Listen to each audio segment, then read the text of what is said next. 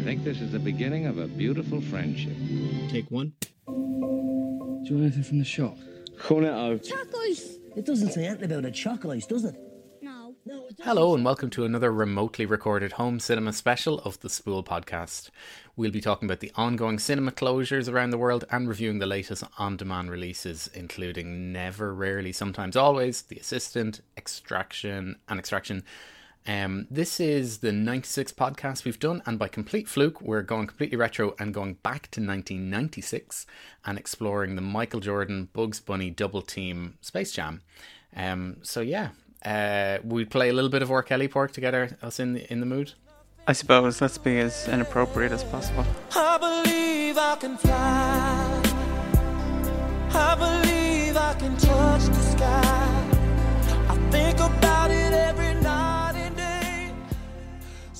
Go. So yeah, Space Jam came out in nineteen ninety-six, so the two of us would have been about, what, eleven? Were you twelve? Yeah, fifth and sixth class of, of school, seventh and eighth grade. Yeah, don't really remember much about it coming out. Like, I can't remember if I went to see it in the cinema or if there was a big buzz around it when it came out. Like, I don't really have any recollection of it. I definitely saw it at some point, but I think more so at home. Um, yeah, so it's wow, kind what of... what a passionate... Just, What a passionate memory that you're sharing there. I have no idea what yeah. this is. Did you know who Michael Jordan was? Uh, at the time, probably. It seems like so long ago. Like Yeah. I, I, I, yeah. Do you remember Michael Johnson, the runner? So he won the nineteen ninety-six two hundred meters and four hundred meters. He was just phenomenal. But I used to get the two of them mixed up for ages. Um, just because obviously their names are so similar and both like... dominant kind of black athletes in the time, so this is what it was like living in Ireland in the in the mid nineties. Uh, it's kind of interesting watching it now. So it's set in nineteen ninety-six. Uh, it kind of is of its time because Michael Jordan has just retired from basketball, and he is now pursuing a career in baseball. And most people, I'd say, will be watching The Last Dance on Netflix. So it. Um, It kind of, I've just watched an episode where it showed his uh, retiring from basketball, and they kind of carbon copied that.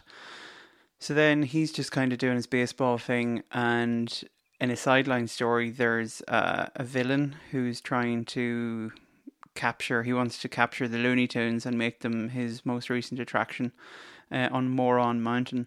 So he kind of sends his aliens to Looney Tunes to catch, uh, to capture all the Looney Tunes like Bugs Bunny, Donald Duck, stuff like that. And they managed to do kind of, you know, well, why can't we defend ourselves? So let's have a basketball game. So at the same time, the aliens go and capture all the essence from all these famous basketball players who at the time, if I had seen the film, which I can't remember, I definitely wouldn't have known. But now from watching the Michael Jordan documentary... Having...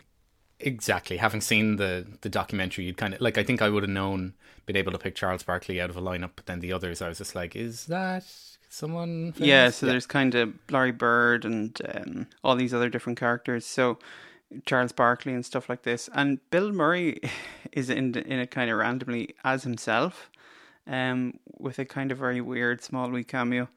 Um, the animation is pretty good. Yeah, will we will we take a clip? I have a tiny little bit of it. I watched a um twenty-five minute making of documentary on YouTube just to get myself fully in the mode. Yeah. Um, and this is a tiny little clip that is just uh, Michael Jordan talking about the challenges of filming with Bill Murray. Space Jam also stars Bill Murray, the only human with as much attitude as Bugs.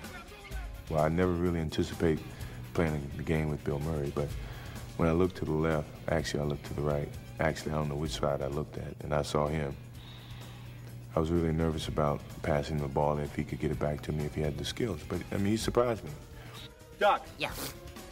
You kick it into the girl, Bunny. Yeah. Down in the post. You dish it back out to the guy, Bunny.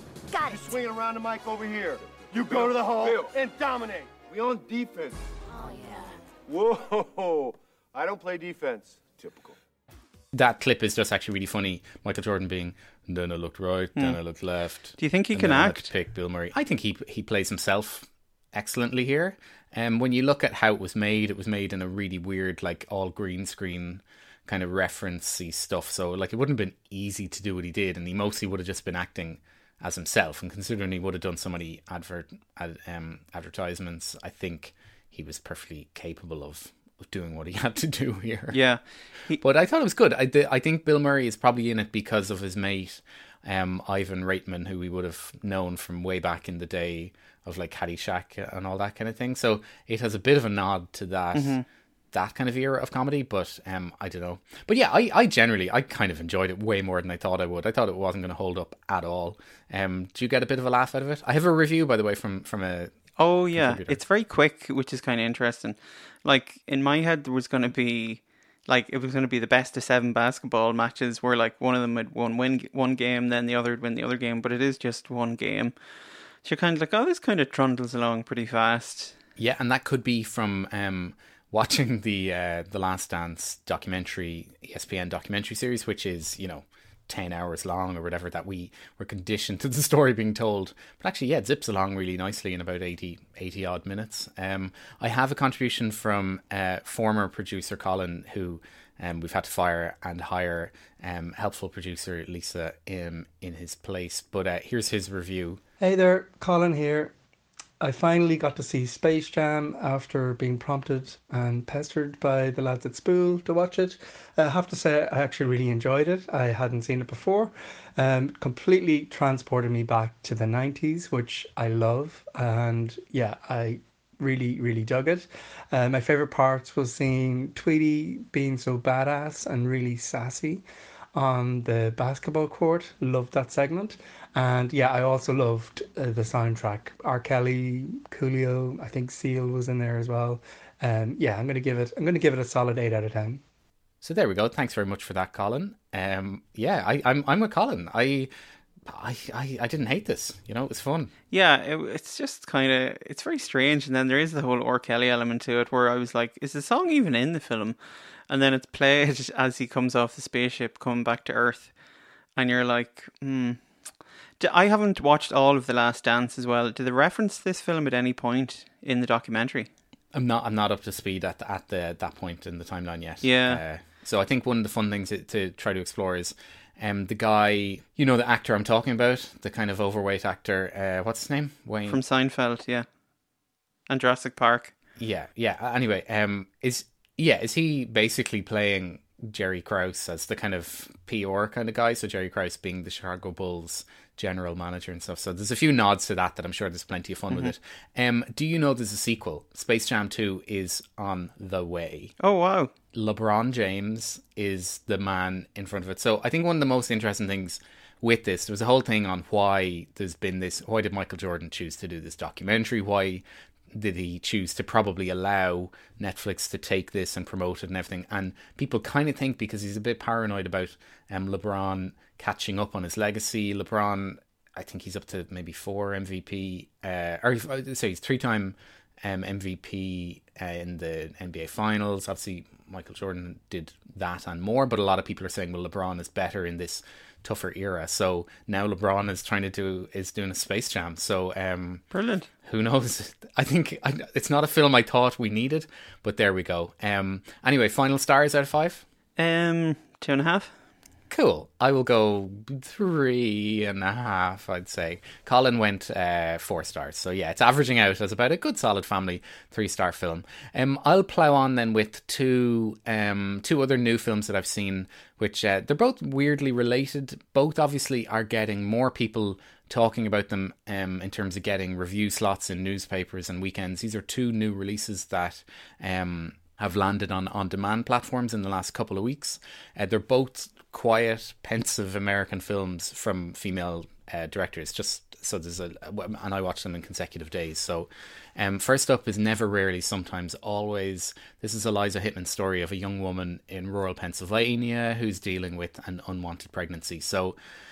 She's kind of in her, I think she's seventeen, I can't quite remember, but um, the style of filmmaking, it's really kind of poetic, dreamy, but like there's something about it that's um, fundamentally very, very engaging and kind of absorbs you. When you hear, oh, it's an abortion film, you might think, well, for, I did, um, Obvious Child. I don't know if you remember that film with Jenny Slate from five or six years ago.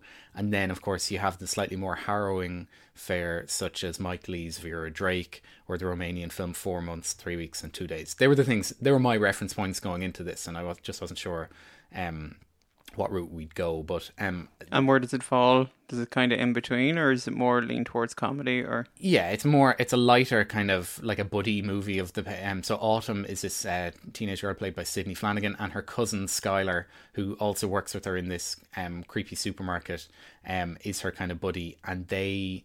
Yeah, she goes to the to the um, family planning clinics in Pennsylvania, gets no support, gets shown a video. It's not illegal, but she's sort of steered away from it as, you know, she's asked, would you be abortion-minded? Um, and you're like, oh no, is this the kind of route the film's going? She, But luckily then she manages to cobble together enough money to get the overnight bus to New York uh, from...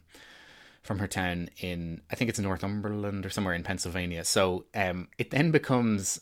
this uh, New York movie that's a little bit, if you remember the movie uh, Good Time from the Safdie yeah. uh, brothers, it's not unlike that, because basically they can't really afford accommodation. This procedure ends up being a lot more challenging and taking longer and having to come back the next day and then the next day, and they've no money and you're waiting for bad things to happen. But actually, yeah, it's kind of like this positive buddy movie um, as they just sort of keep things going. It's it's it's very difficult to to to describe, but it just really really clicked with me. So um I get I went I think maybe four and a half stars out of five. Wow. Um, you'll find it on uh Google and the Sky Store and some of these places. It's kind of expensive, um so there you go. It's like maybe fourteen euro to rent at the minute, but it's going to show up on some more of the um, subscription services in a couple of weeks. Um, the other one that I'm quickly going to blitz through is The Assistant. This is basically um, a film about an assistant for someone who is effectively a Harvey Weinstein style um, character. So again, another really quiet character. Uh, Jane is her name, played by Julia Garner. And yeah, it's basically... It's basically a Weinstein influence film about what it's like to work for an absolute creep. creep. And um, who plays Weinstein? You don't see him. You just hear his voice. He's this invisible, terrifying presence in the office where everyone just just refers to. You don't even know his name. It's just him and he. It's re- it's remarkably kind of well done that it's just like this. When you have this presence in a workplace of a boss and this authoritarian abuser, basically, um. You, you know, you know that the people don't necessarily need to use the person's name to refer to to him. But um, anyway, Jane goes to H R and lodges a complaint. And um, I almost don't want to ruin who the person is, but it's a guy, someone from Succession. And it's kind of hilarious that someone's trying to do a cover up as a relation. If anyone's watched Succession, they'll they'll get a kick out of it. Um, but yeah, it's it's uh, it's very decent, easy watching, um, while also, you know, keeping your attention. So it's a three and a half out of five. That's The Assistant. You'll find that on Volta dot I E uh, for about a fiver or six or seven euro. Um, is where you'll get that. Um, that's pretty reasonable. Yeah. So anyway, these are this is my way of plugging the gap. Yeah. So next we'll kind of switch over to two films from Netflix that are new releases as well. Um, Extraction's out about probably a month or two now. Um, stars um, Chris Hemsworth. And directed by Sam Hargrave. I was kind of looking up some stuff about the director and I was like, oh, has he done anything? And no, this is his kind of first feature, but he's been heavily involved in the stunts. He's basically a stunt coordinator for like all the Marvel films, um, which when you see the film will kind of ring through because a lot of the um, action scenes are very good.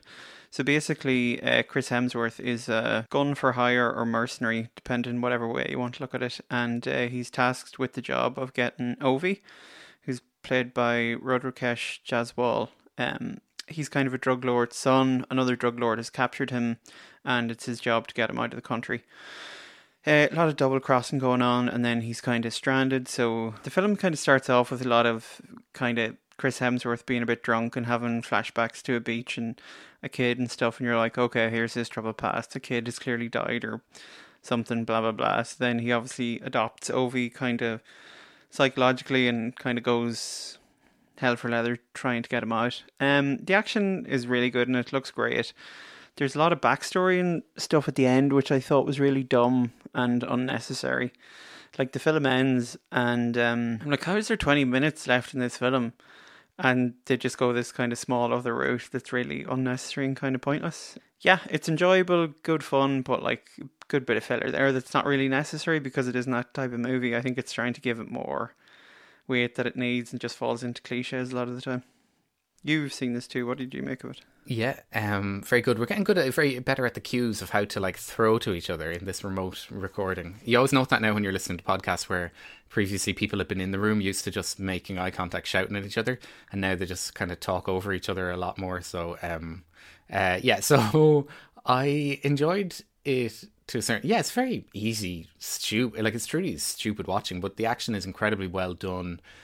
If you can kind of like, this is true escapism. If I if I think about the two films that I took on in the last week, neither of them are kind of escapist in, in the sense like this is an exotic, action-packed kind of film. And Chris Hemsworth is is always incredibly watchable.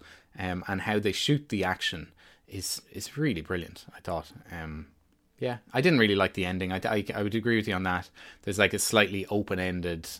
like maybe trying to set up some sort of sequel mystical kind of nonsense at the very end, but um yeah I'd be in the like very forgettable, but like I won't remember I've watched this film in, in a year, I wouldn't say, but um it's a good good it's a three, I guess, out of five. Yeah, for me kind of two and a half kind of a thing. I'm also throwing an odd eye on Gangs of London at the moment, which again is very stylized fight scenes, and I kind of want to see a film or a T V show where two people are fighting and it's just really uncoordinated and messy, like I imagine it would be, because everybody isn't trained in martial arts and it's really stupid that they are. Um, so I'm kind of looking forward to a backlash against these ultra stylized action films. So. Very good. Um, yeah, so you want the kind of peep show version of Gangs of, of London, where it's just two kind of inept people trying to box each other. Exactly. Uh, moving Uh, totally di- different direction now. Another ne- Netflix film which came out on Friday uh, called The Wrong Missy. Uh, it's a comedy starring David Spade and Lauren Lapkus, who go on a blind date. Um, she's kind of playing a crazy, kooky girl. Uh, he's terrified by, by her. Um, she happens to be called Missy. Then David Spade is going to catch uh, a plane in another couple of days, bumps into somebody else called Missy, takes her phone number, they hit it off, and then he's got like a company retreat. I don't know if it's Hawaii or somewhere like that, but one of these places like tropical islands that all Americans go on every T V show. So he's like, oh, I'm going to invite Missy. Obviously, he wants to invite the hot Missy who he got on with, but instead he texts the wrong Missy and brings her along for the ride. Um, it's there's some okay laughs in it. Um, again, it's pretty dumb. I feel as well, because it's on Netflix and it's not getting a wider release, there's lots of like, like if this was a normal kind of Adam Sandler project, his company are behind it, um, Happy Madison, it would be a bit tamer, but like there's a lot of bad language, lots of sex in it, lots of kind of, you're a bit like, that's a bit off the cuff. It just seems a bit out of place in the movie. Um, some good laughs in it, but like overall it's very forgettable. It's probably about a two, two and a half star film. Um, But it's kind of funny because I follow a lot of comedians on Instagram and everyone's like saying like, oh, this film's hilarious and it's brilliant and it's the best thing ever. And I'm like, oh, these are all just so fake. All you just want to be is like actors or something. Um, so that was kind of disappointing. Yeah, I think, um, so are they, in my head, like, now I've seen Lauren Lapkus in, um, she was in Orange is the New Black and a few different things. And I feel like she's kind of early thirties. I don't know actually what age she is. And I feel like David Spade is, is in his fifties. Am I wrong on what age David Spade is? I feel like he's just been around. No, no, I think you are. And because he is cl- clean-shaven and has weird kind of a businessman haircut, he looks even a bit kind of... Like, he doesn't look his age. He looks okay, but there is a definite age gap between the two of them, which is never really referenced or anything like that. They just kind of go with the flow. All right, fair enough. Um, so... I guess it, we can't really acknowledge... We have to acknowledge the fact it's now been nine weeks since we've been able to go to the cinema. Yeah. Um. Do you, I haven't asked you this, actually, in person or on the podcast. What was the last film you saw? I went to see a few on my birthday. I'd have to look back. Um, I went to see in the middle of the day because I was off. I think mine was Emma, which is fine. I'm so glad that it's not, like, some dumb action film that, like, you have a negative feeling from. Um, I think it was Emma. I can't actually remember. I thought you might have been able to answer that.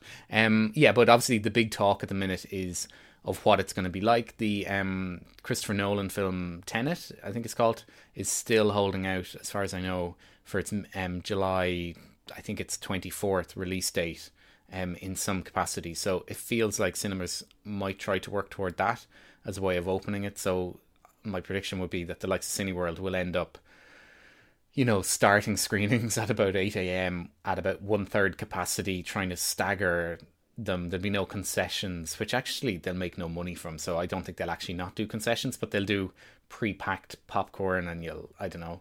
It's a weird version of what I think it is. But anyway, it feels like that might be when some of the cinemas will work toward um, release dates. So that's kind of, you know, mid to late July, um, unless something changes radically.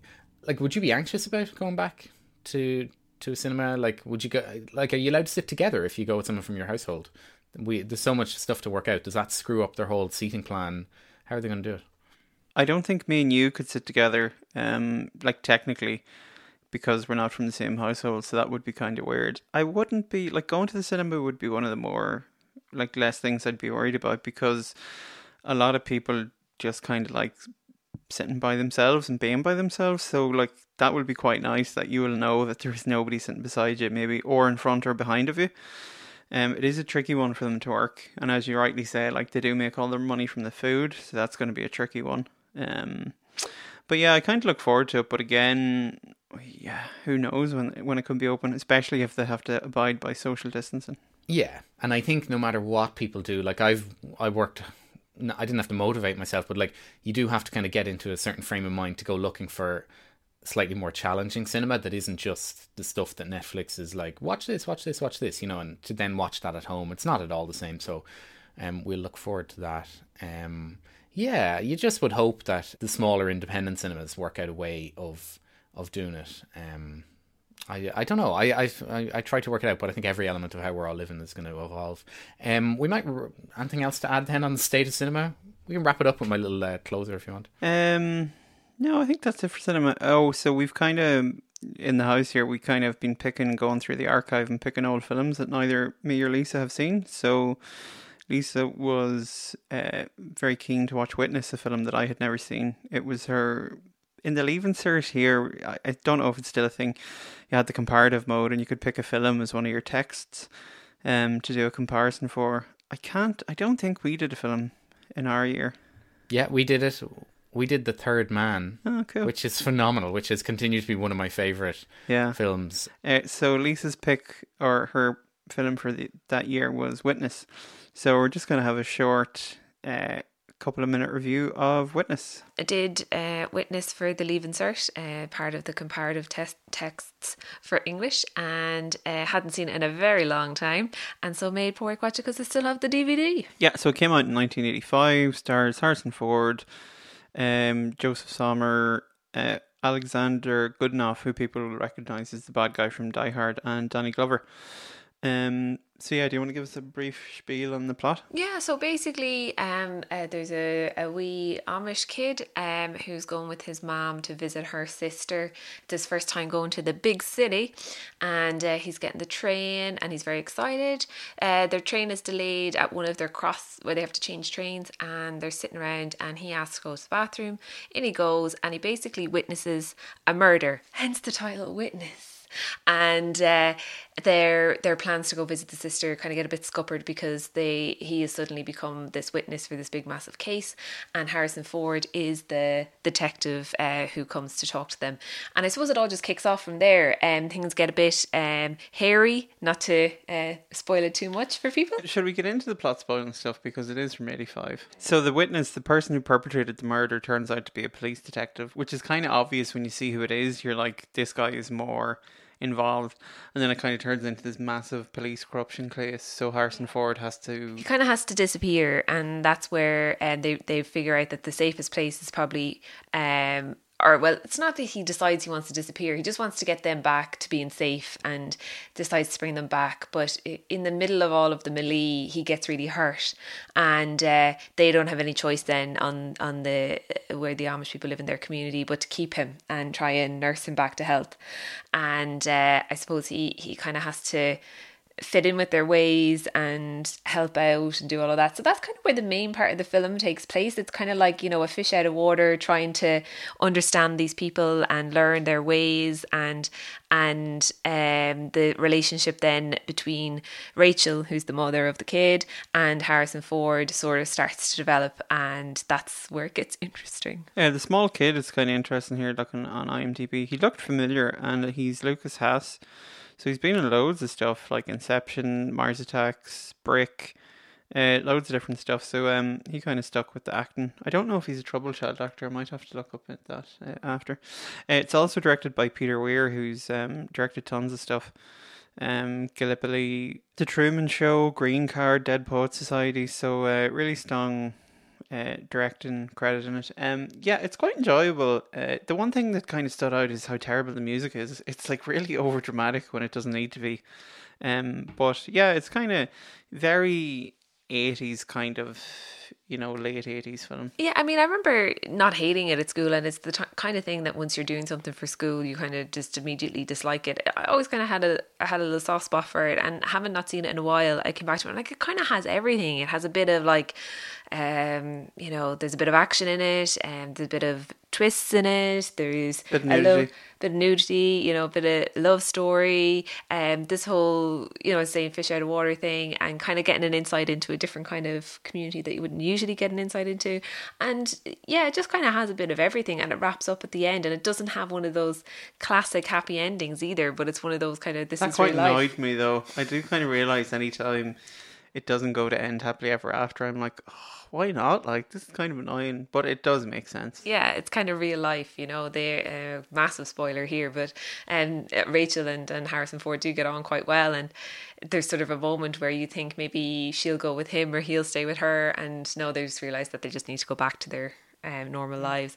Uh, but in, in terms of the music though, I do have to make one comment. Yes, the score is a bit overdramatic, but there is a great scene where um, Harrison Ford's car, uh, he's trying to get it back up and running, and uh, Rachel comes in and the radio comes on and a song comes on, and they have a little moment of dancing, and it's great. And it's just like, and it always was like joke in the class, like we'd all be singing it, and um, you know, don't know much biology, you know, and it's just, it's brilliant. Yeah, so what would you give it out of five? I mean, I'd give it a four. I think it's pretty solid. Like, I think it's better than a three. I'd probably give it a three. Really? Yeah, I think it's kind of, it could do with a bit of tightening up. Like, it's not, I don't think I'd ever watch it again. But I'm glad I saw it. Okay, glad you saw it. Okay, well that's, I mean, I'll take that, to be honest. yeah. yeah. Cool. All right. Uh, that was kind of nice. Thanks for, thanks, uh, thanks Lisa for contributing that. So, um, We've two de- I'm gonna I'm gonna do my closer. I have a clip from someone who's passed away in the last couple of days. But do you want to acknowledge the other death that we've had this weekend as uh, the comedy legend? Yeah, I just kind of heard it yesterday. I think it broke. Uh, Fred Willard died. Um, I suppose most recently people will know him from one of the, like the grandfather in Modern Family. Um, he kind of had a small cameo in that. He's more so known for like these amazing comedy cameos and lots of different things. I don't know if he actually ever had a starring role in anything. Um, most famously, I suppose, his role as a Air Force base commander in Spinal Tap. So yeah, kind of sad. Anytime he popped up in anything, he always would give a smile and make it that bit more worthy, but seemingly died from natural causes and was eighty-six. So um, he had a good run. Yeah, looked very good for, for eighty-six, not to, you know, just focus on that, but obviously had a was still working up until recently. So um, there we go. Yeah, so we will we're going to close out with a clip from um a film that you and I both saw and would have discussed back uh, when Spool sort of started back in twenty twelve. Um, it's Your Sister's Sister. So it's a brilliant drama. It features Emily Blunt, Rosemary DeWitt, and Mark Duplass, and it's directed by Lynn Shelton, who sadly passed away this weekend at the age of fifty-four. From complications of a previously unidentified blood disorder, which um pretty harrowing. But she was um partner to the podcaster and comedian Mark Maron, and she just, when you look at her filmography, she's kind of worked across so much independent cinema and just directed all these uh really really good um T V shows. She did stuff I think on Mad Men and Glow, and most recently on um Little Fires Everywhere, the book adaptation with um what's her face uh Reese Witherspoon, and uh, Kerry Washington, which was, was pretty good. But anyway, this is a clip from uh, Your Sister's Sister, as I mentioned. And yeah, I just seemed... I've a good, I've a good fond memory of this film, and I think it was in my top ten from that year. And just that kind of mumblecore style of just letting the actors kind of improvise a little bit and letting kind of dialogue and human emotion kind of thing... Um, like take its course, and she was really good at that. Um, we will be back in a couple of weeks. We'll see what other... I have no idea. If someone says what a, what's coming out, I'm just kind of like, don't know. There seems to be random films just popping out every every so often, so there seems to be plenty to watch, and old things and new things. But if anyone has any suggestions, get in touch, um, and we'll see. All right, this is Your Sister's Sister, and thanks very much for listening. Bye. Hi. Hi. Hi. I have something I want to say to you guys, okay?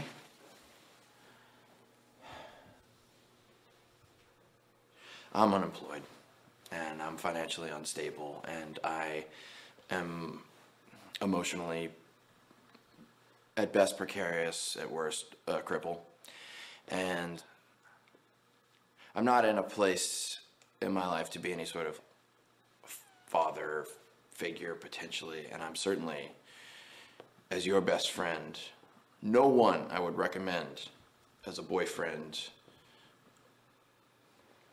and that sucks, because you might be carrying my baby, and I'm in love with your sister.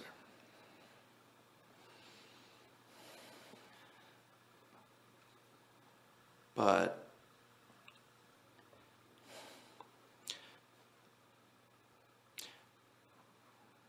I'm tired of being dead, and I want to come back to life. So if there, you know, is a baby in there, um, you absolutely should have that. And I would love to help if you want me, not pushy, just Uh, available, be it friend or uncle or dad-ish in some level. And you, I don't deserve you, but I would give you every fucking thing that I have.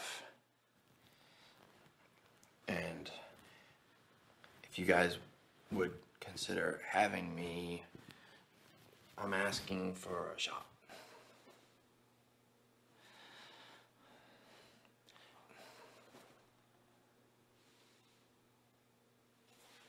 I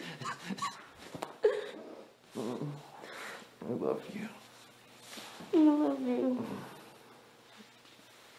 Come here. Come on. Come on. Come on, don't be silly. Come here, sperm stealer. I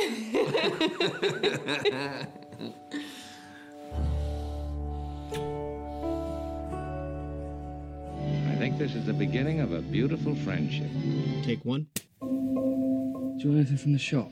Corn it out. Chuck ice! It doesn't say anything about a chuck ice, does it? No. No, it doesn't. Sure it doesn't. So...